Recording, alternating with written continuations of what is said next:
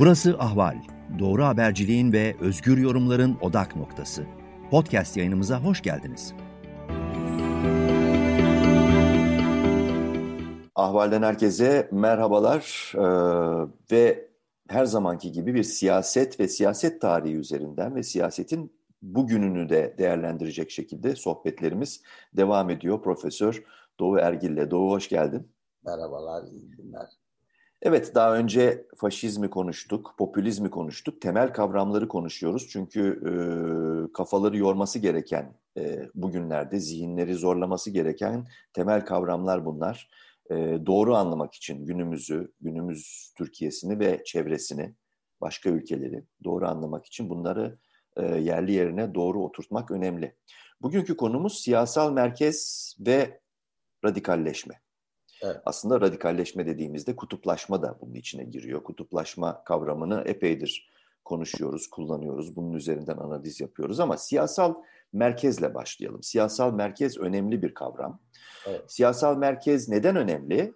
Bunu önce anlayalım ve siyasal merkezin yavaş yavaş çözülmesi, erozyona uğraması, erimesi, e, büzülmesi ne demek? Biraz da bunu anlamaya çalışalım. Evet, şimdi e, bizlerin yaşı müsait bunun için ama e, bundan e, 15-20 sene önce ve daha öncesinde e, hep şu kavramı duyardık. E, ortanın sağı, ortanın solu.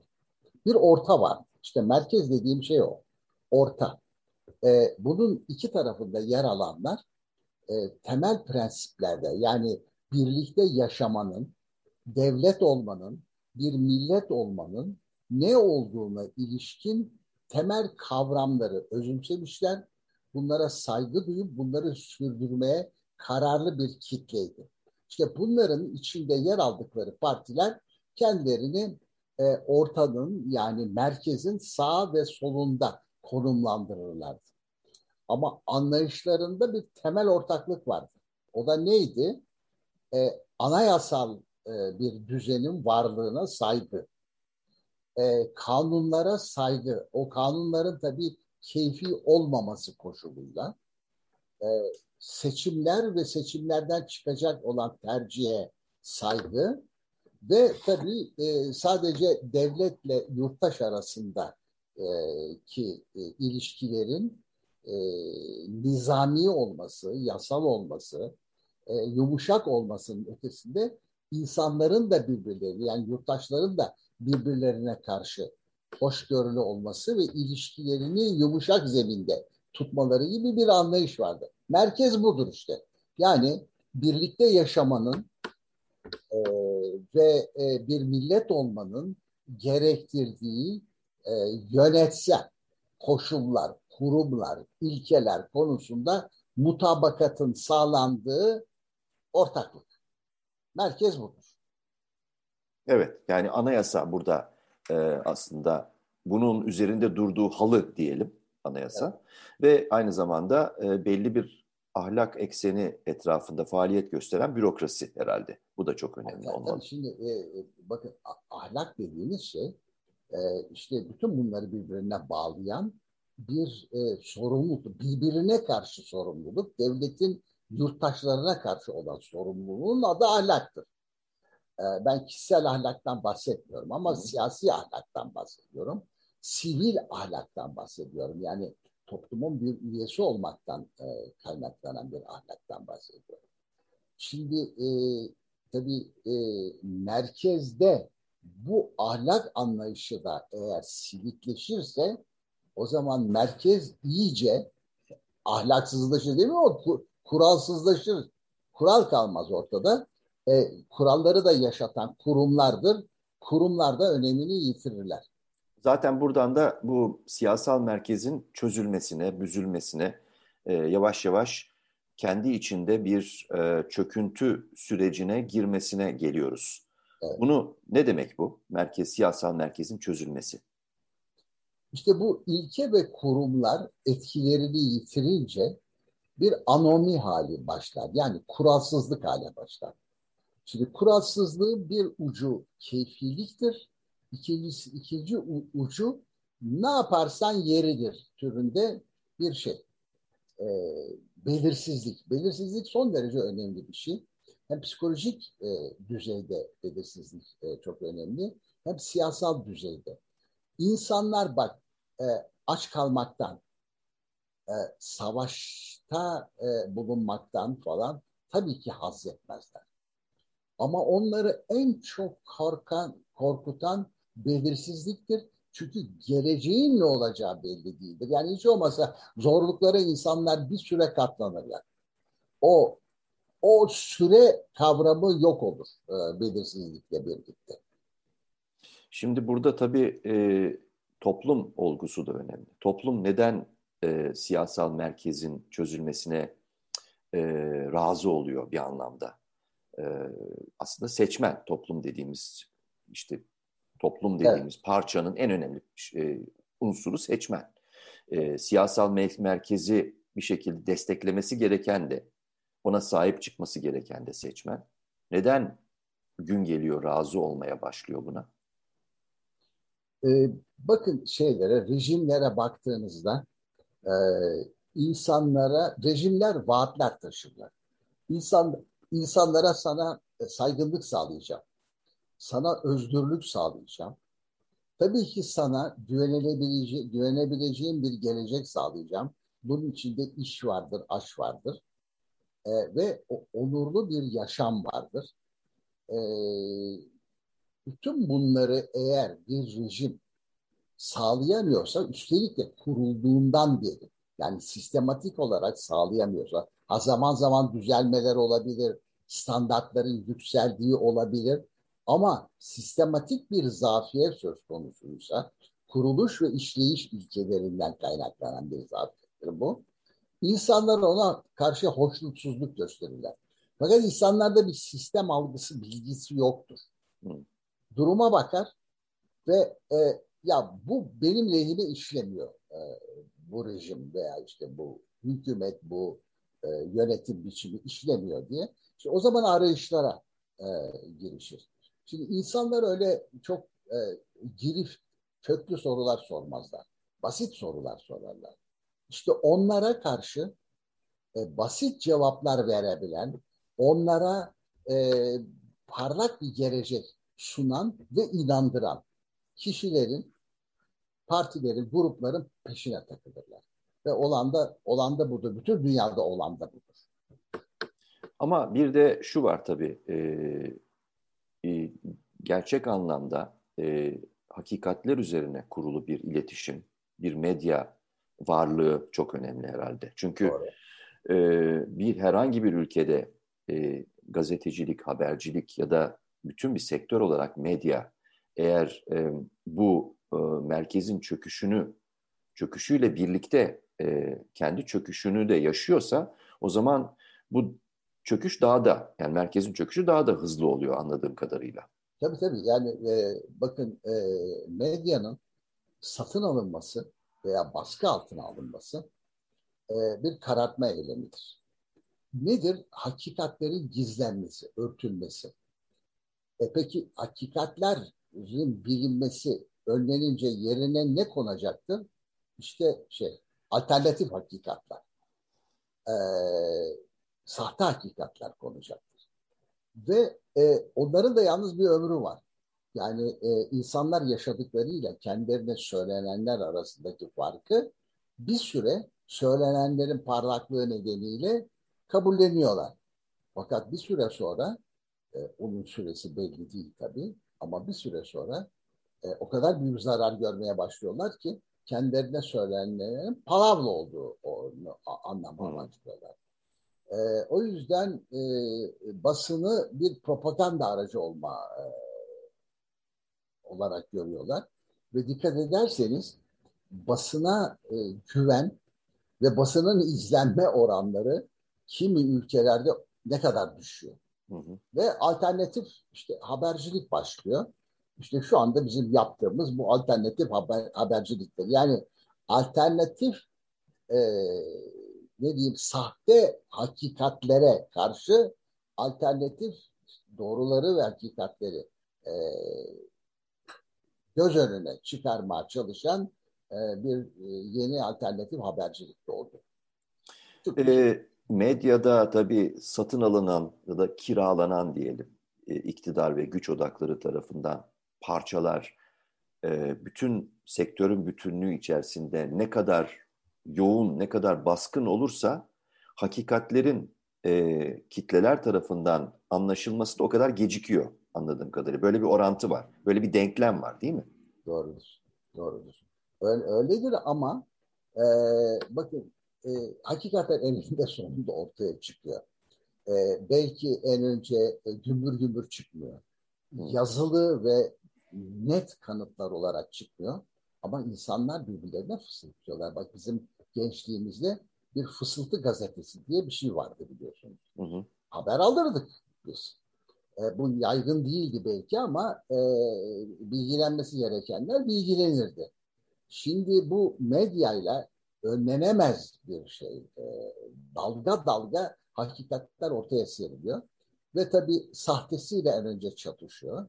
Ve ondan sonra e, kendi aralarında belki rekabet ediyorlar. Yani hakikatin anlatımı konusunda. Çünkü hakikatin çeşitli yorumları var işte. Dinsel yorumları var, sağ yorumları var, sol yorumları var. Bildiğiniz gibi. E, şimdi bunların sonunda e, iyi kötü, doğru yanlış birbirinden giderek ayrılıyor. Şimdi biz o noktayı yaşıyoruz Türkiye'de. Evet. Şimdi tabii e, merkezin, siyasal merkezin çöküşüne e, sahip çıkma ya da seyirci kalma meselesinde biraz daha duracak olursak önemli bir boyut daha var. O da herhangi bir ülkede ki bunların arasında Türkiye'yi de görebiliriz, başka bazı ülkeleri de görebiliriz. Elitin yani seçkinlerin siyasal merkezin çöküşüne e, bir şekilde e, pasif kalmaları, e, uzak kalmaları, e, bir şekilde müdahil olmamayı tercih etmeleri. E, bu ciddi bir sorun. Aslında seçmenin e, buna razı olmasına, buna izin vermesine kıyaslandığı vakit daha da önemli bir sorun gibi gözüküyor. Yani bu tür siyasal merkezin çöktüğü ülkelerde, coğrafyalarda seçkinler neden yeterince sahip çıkamıyorlar, çıkmıyorlar siyasal merkez gibi önemli bir e, aksın, eksenin e, varlığını sürmesini? Şimdi soru çok e, yerinde bir soru, doğru bir soru. Fakat kullandığımız kavramlar çok yerinde olmayabilir. Elit kavramı mesela. Hı hı. Şimdi e, Türkiye'nin elitini nasıl tanımlıyoruz?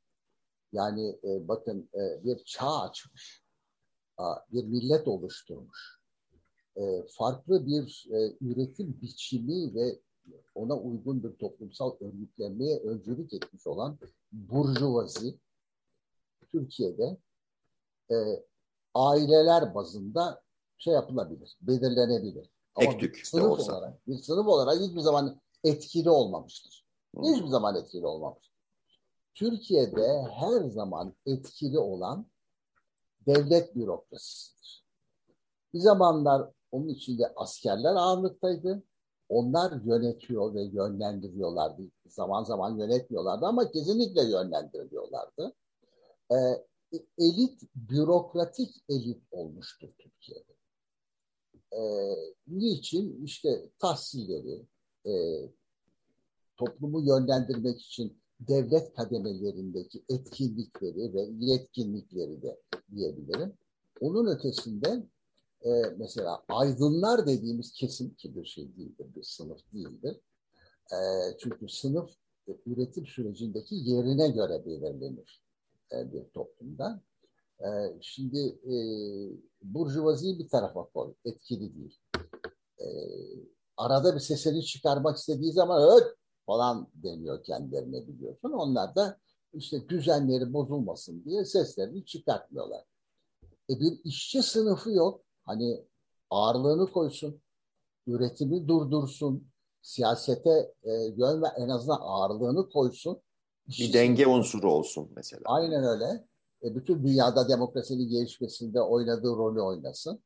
E, geri kalıyor aydınlar. Şimdi aydınlar bir sınıf olmadıkları için çok etkileniyor.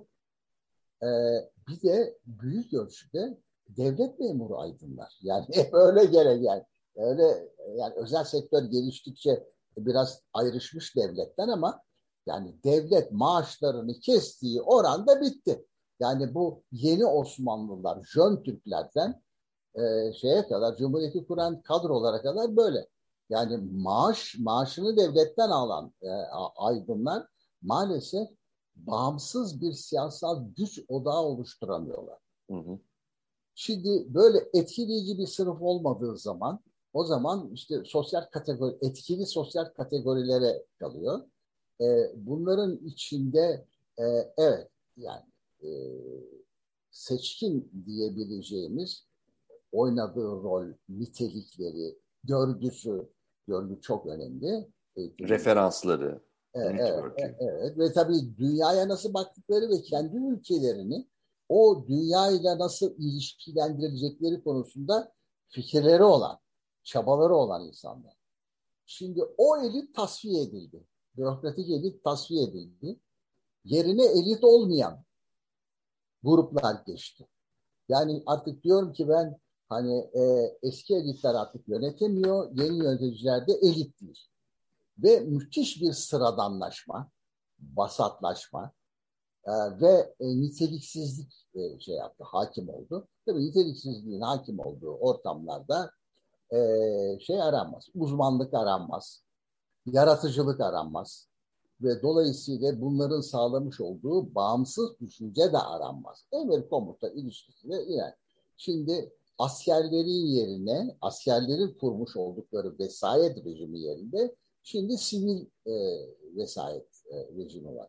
Yalnız bakın şu hiç anlaşılmadı Türkiye'de. Hani askerleri tasfiye ettik, oh ne güzel artık özgür bir rejim kuracağız.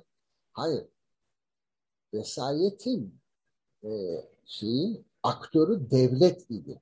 Bu devletin içinde askerler etkiliydi. Şimdi siviller, o devlet mekanizmasını ele geçirmiş olan siviller egemen.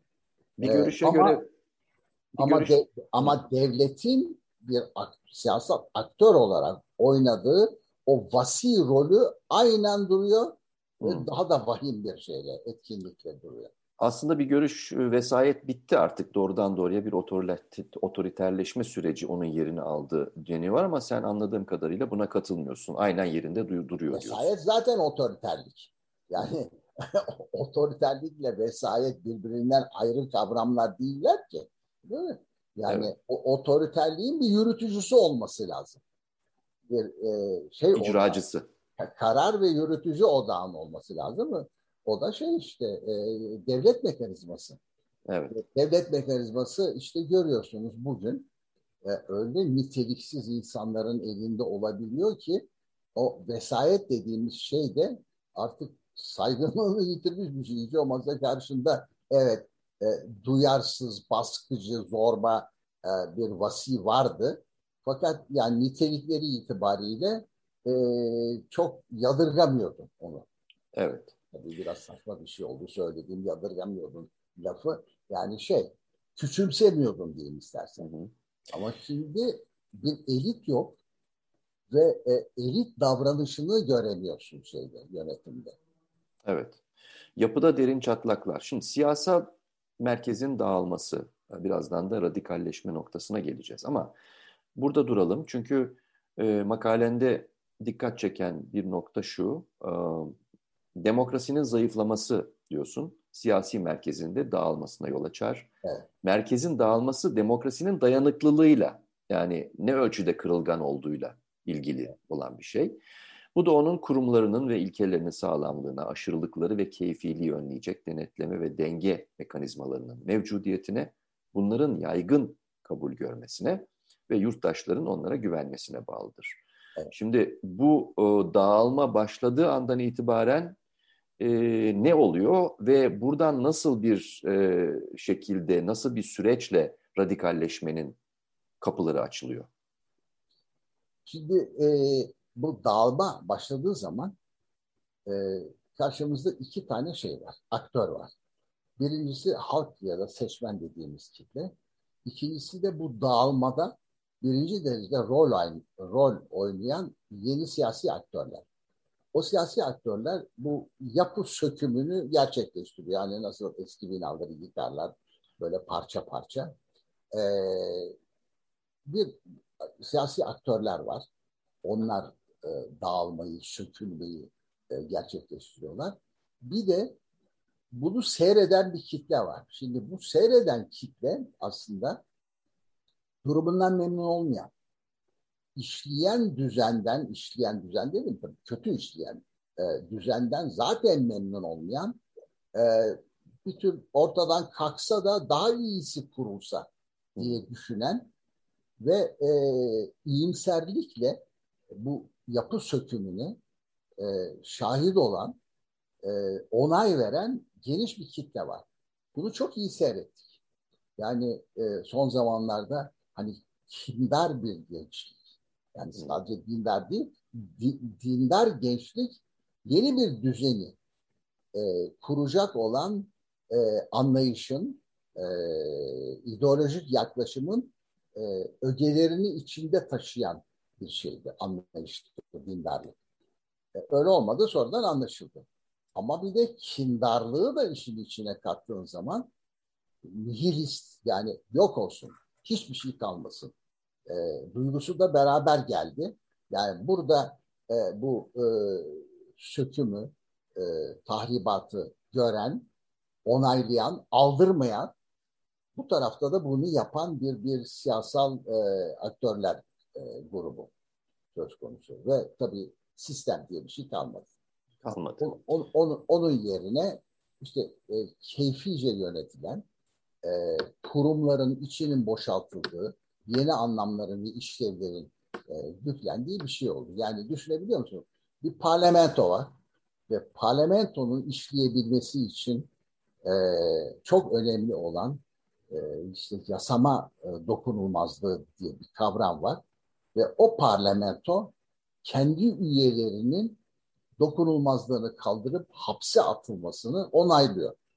Şimdi bir parlamento diye kurumun varlığından söz edilebilir mi? Evet var. Maaşlar ödeniyor, bir sürü insan ayrıcalıklı bir hayat sürüyor ama işlevi yok. Bu bir nevi intihar eylemi de aynı zamanda. Tabii canım. Yani bu, bu, bu sistemin intiharıdır. Yalnız buna geniş bir kitlede şahit oluyor. Hmm. Ee, belki giderek e, tereddütler doğuyor ama buna canı gönülden de destek veriyor. Evet. Şimdi de şöyle bir radikalleşme kısmında e, şöyle bir ifade var e, senin vurguladığın bir nokta. Eğer radikalleşme kişisel ve grup kimliğini İslam üzerinden tanımlayanlar arasında oluyorsa onlar yabancılaştıkları düzene genellikle cihat açarlar ve e, cihadın hedefi her şeyden önce maruz kaldıkları haksızlıkların kaynağı olarak e, gördükleri kendi hükümetleri ve ortak olduklarını düşündükleri yabancı devletlerdir e, diyorsun. Şimdi yani. bu bu bağlantı, bu bu fotoğrafı nasıl biraz e, anlayalım? Yani nasıl açar mısın birazcık? Açayım. Ee, sen e, buradan ne anladığını bana söyle ben o onun üzerinden açayım yani yolu istersen sen göster. Aslında yani cihat dediğimizde e, bu e, hem ülke içindeki yerleşik siyasi düzene karşı e, bir bir bir alan açma hamlesi dış dünyaya da bakışı da ifade ediyor. Evet. Ama e, aynı zamanda yani e, siyasal merkezin çözülmesiyle bir anlamda baskın siyasi güç haline gelen e, bir, bir, bir hareket bu seçmenlerle buluşursa, evet. buluştuğunda o zaman bu radikalleşme de e, bir anlamda e, radikalleşme merkezileşmiş olmuyor mu? Olabilir. E, olduğu zaman zaten e, bildiğimiz sistem ortadan tamamen kalkmıştır, silinmiştir. Bambaşka bir düzen gelmektedir. İşte bakın e, Irak'ta kurulan hilafet, yani işit hilafeti. E, nasıl bir düzeni temsil ettiğini siz görüyorsunuz. E, yani hepimiz gördük daha doğrusu. Evet. Hiçbir hak yoktur. Sadece işte yukarıdan gelen e, emirin veya halifenin ve onun işte temsilcilerinin aşağı doğru e, verdikleri komutlar vardır. E, takip edilecek direktifler vardır. Onun ötesinde her şey e, kendi yorumladıkları biçimde düzenlenir. Bunun içinde hiçbir ilke yoktur. Ne işlerine yarıyorsa ona göre yorumlarlar. İnsanlar esir edilir, kafaları kesilir, ırzına geçilir, satılır. İnsan satılıyor ya. Evet. Niçin? Çünkü onlar insan değildir. Çünkü insanlığın tanımı bir e, otoritenin, bir norma otoritenin eline geçerse kimin insan olduğu, e, insanlık vasıflarına sahip olup olmadığı, dolayısıyla insan olmaktan kaynaklanan haklarının olup olmadığı ne onlar karar geçirir. Durum böyle. Yani doğuştan bir takım haklar yoktur. Yani demokratik ülkelerin temel ilkelerinden biri insanların doğuştan hakları vardır. Sırf Hı. insan olmaktan kaynaklanan. Burada böyle bir şey yok. Yani evet. otorite e, ne biçerse sana kimlik olarak da hak olarak da onu yaşamak durumundasın.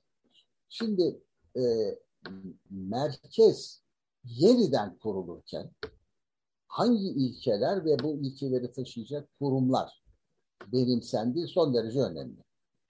Ee, eğer e, yeni bir düzen e, demokratik ilkeler ve bunları taşıyacak kurumlar üzerine kurulmuyorsa öyle bir anlayışı yoksa yeni kurucuların artık bir daha demokrasi oraya gelmeyecek biçimde e, yok olmuş demektir. Hmm. Dikkat edin mesela bütün işitçilere ve işte bu aşırı e, cihatçılara diyeyim istersen e, orada bir de, demokrasi anlayışı yok. Bir demokratik toplum tasavvuru yok. Demokratik bir gelecek şeyi yok. E, umudu yok.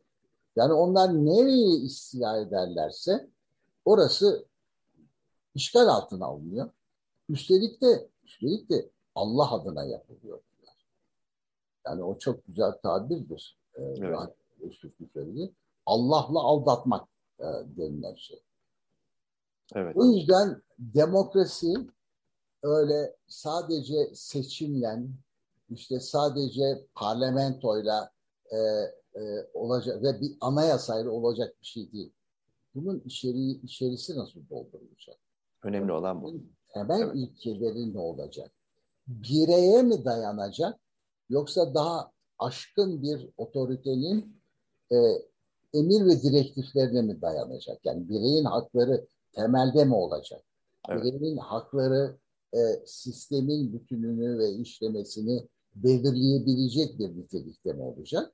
Ondan sonra da tabii her kurumu ve onun işleyişini denetleyecek bir e, e, bir başka kurum olacak ki şey yapsın. Yani mesela e, işte e, bürokrasiyi e, meclis denetleyecek.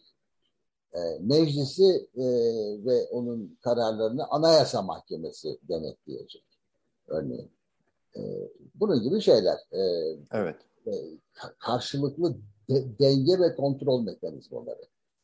Bunu siz yok ettiğiniz zaman artık bir düzen tutmaz. Bekleyemezsin de artık bir düzenin olmasını. Yani şimdi e, çok yakından şahit olduğumuz bu düzensizlik tabii demokrasinin de çözülmesine ama aynı zamanda hiçbir sistemin oturtulamaması gibi bir tehlikeyi de içinde taşıyor. Evet. E, burada son bölümdeyiz artık. E, e, toparlayacağız. Kutuplaşma önemli bir kavram. Üzerinde durduğun bir şey senin makalende de. Evet. Şöyle bir şey söylüyorsun. Kutuplaşmanın ve taraflar arasında mesafenin, taraflar derken tabii burada siyaset aktörlerini kastediyorsun evet. herhalde. Açık olduğu, bu mesafenin açık olduğu dönemde sistemin kontrol ve denetleme mekanizmaları işlemez. Evet. Yasa dışı, kural ve ahlak dışı birçok işlem gerçekleşir. Yolsuzluk yaygınlaşır, toplum hem de kendi yöneticilerince zararı uğratılır. Çünkü hesap soracak mekanizmalar kutuplaşma ortamının çekişmelerinde etkisizleşmiştir. E, tabii organize suç e, örgütleri vesaire pek çok unsur e, burada e, devreye giriyor. Mafyalaşma bunları yani senin yazdıklarına bir, e, bir binaen ben ekliyorum. E, ve e, kutuplaşma burada önemli. Ve yani e, bunun kalıcılığı tabii aslında e, pek çok şeyi belirliyor. Kalıcılığı veya geçiciliği. Ee, önemli bir cümle var burada, ee, senin e, altını çizdiğin. Kutuplaşmanın sürdüğü dönemlerde reform çabaları nafiledir, boşunadır evet. diyorsun. Doğru çünkü e, duyuyoruz. Reform yapacağız. İşte yeni normaller oluşturacağız. Ee, bunların olması mümkün değil. Çünkü e, bak, kutuplaşma demek uzlaşmanın olmaması demek. Yani e, bir araya gelip uzlaşmanın, anlaşmanın sağlanacağı zeminin yok edilmesi demek. O zemin ilkeler, kurallar yani hukuk ve aynı zamanda kurumlardır. Şimdi mesela parlamentodur. Şimdi parlamento tamamen işlevsiz kalınca sadece bir grubun baskı aracı haline gelince o zaman e, sizin bir araya geleceğiniz e, ve uzlaşma oluşturacağınız, üzerinde anlaşacağınız, birlikte yaşamanın koşullarını yeniden üreteceğiniz, ülkeyi daha iyi nasıl yönetileceği, olumsuz şartları nasıl düzelteceği konusunda e, bir, bir e, uzlaşmaya varılması mümkün kalmıyor. Mümkün olmuyor artık. O yüzden e, işte bu aralık ne kadar büyükse e, reformlar köprüler kurmaktır. Bu köprülerin kurulması zorlaşıyor, imkansızlaşıyor hatta.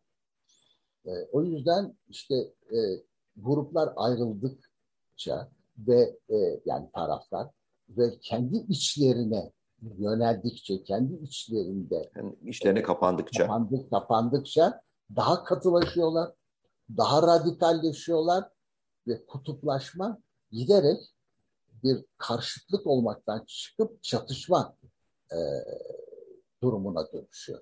Bu çok vahim bir şey. Yalnız bu tabii bütün dünyada oluyor e, çeşitli derecelerde e, ve bütün dünyanın da huzurunu e, tehdit ediyor.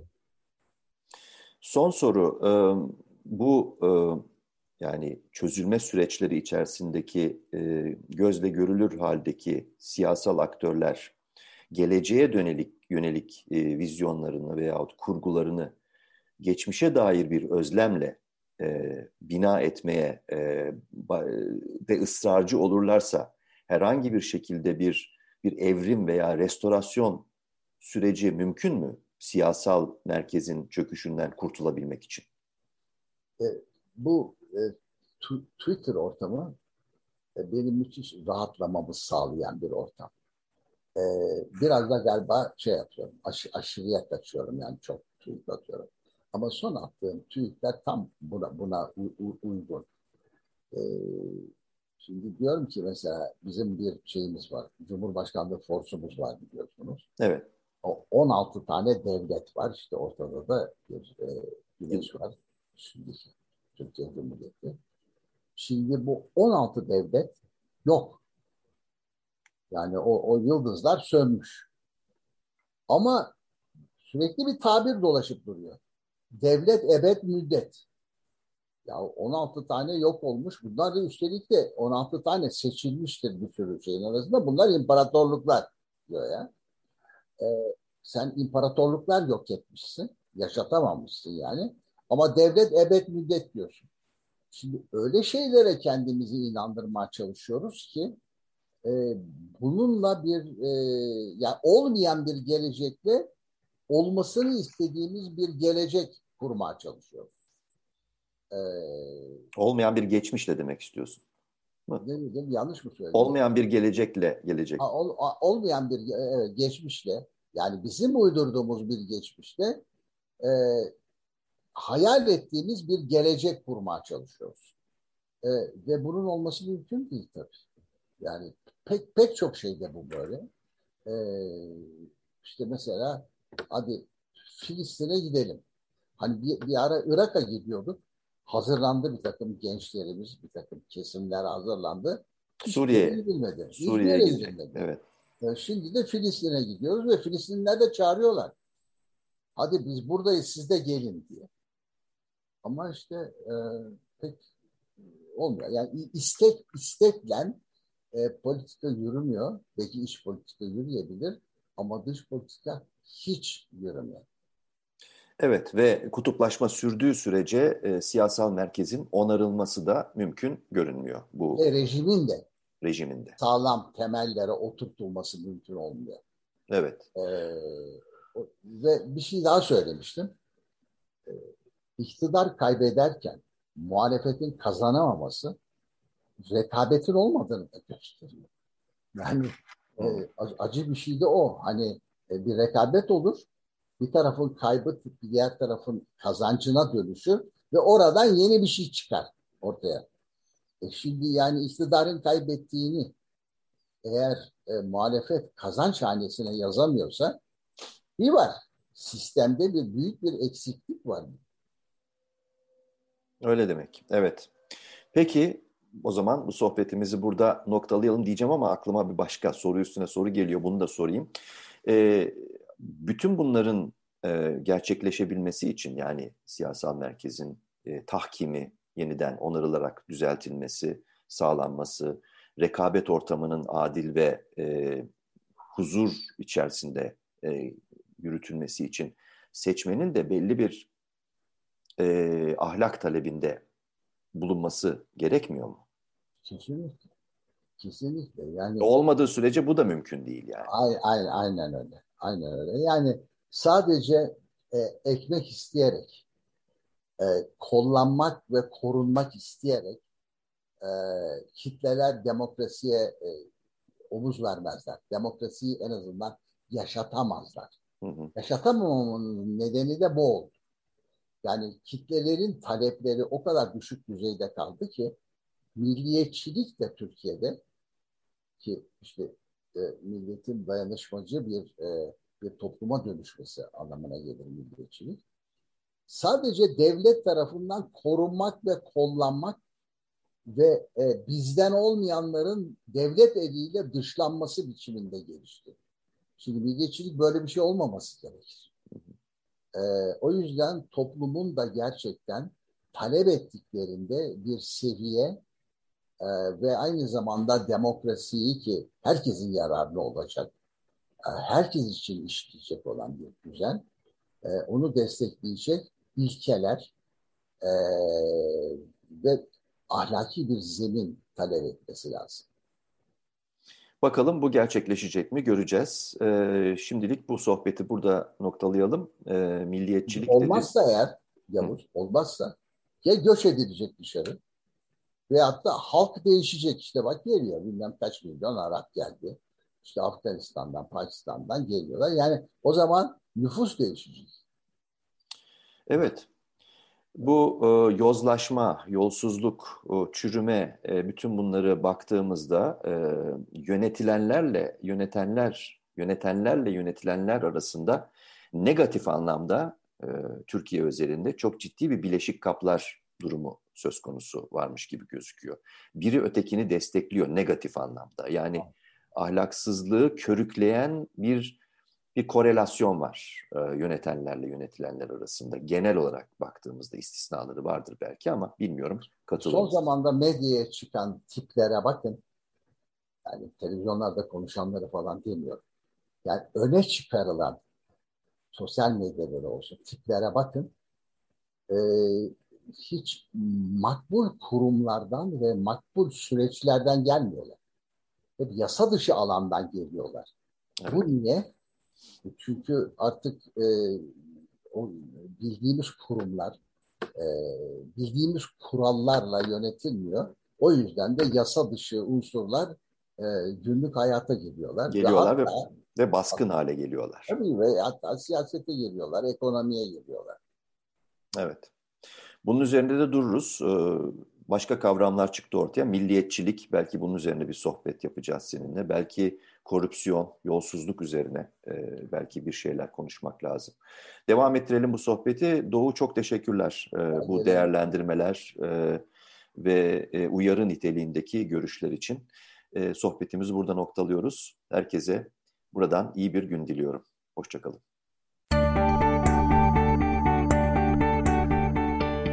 Ahval podcastlerini tüm mobil telefonlarda Spotify, SoundCloud ve Spreaker üzerinden dinleyebilirsiniz. Apple iPhone kullanıcıları bize iTunes üzerinden de ulaşabilir.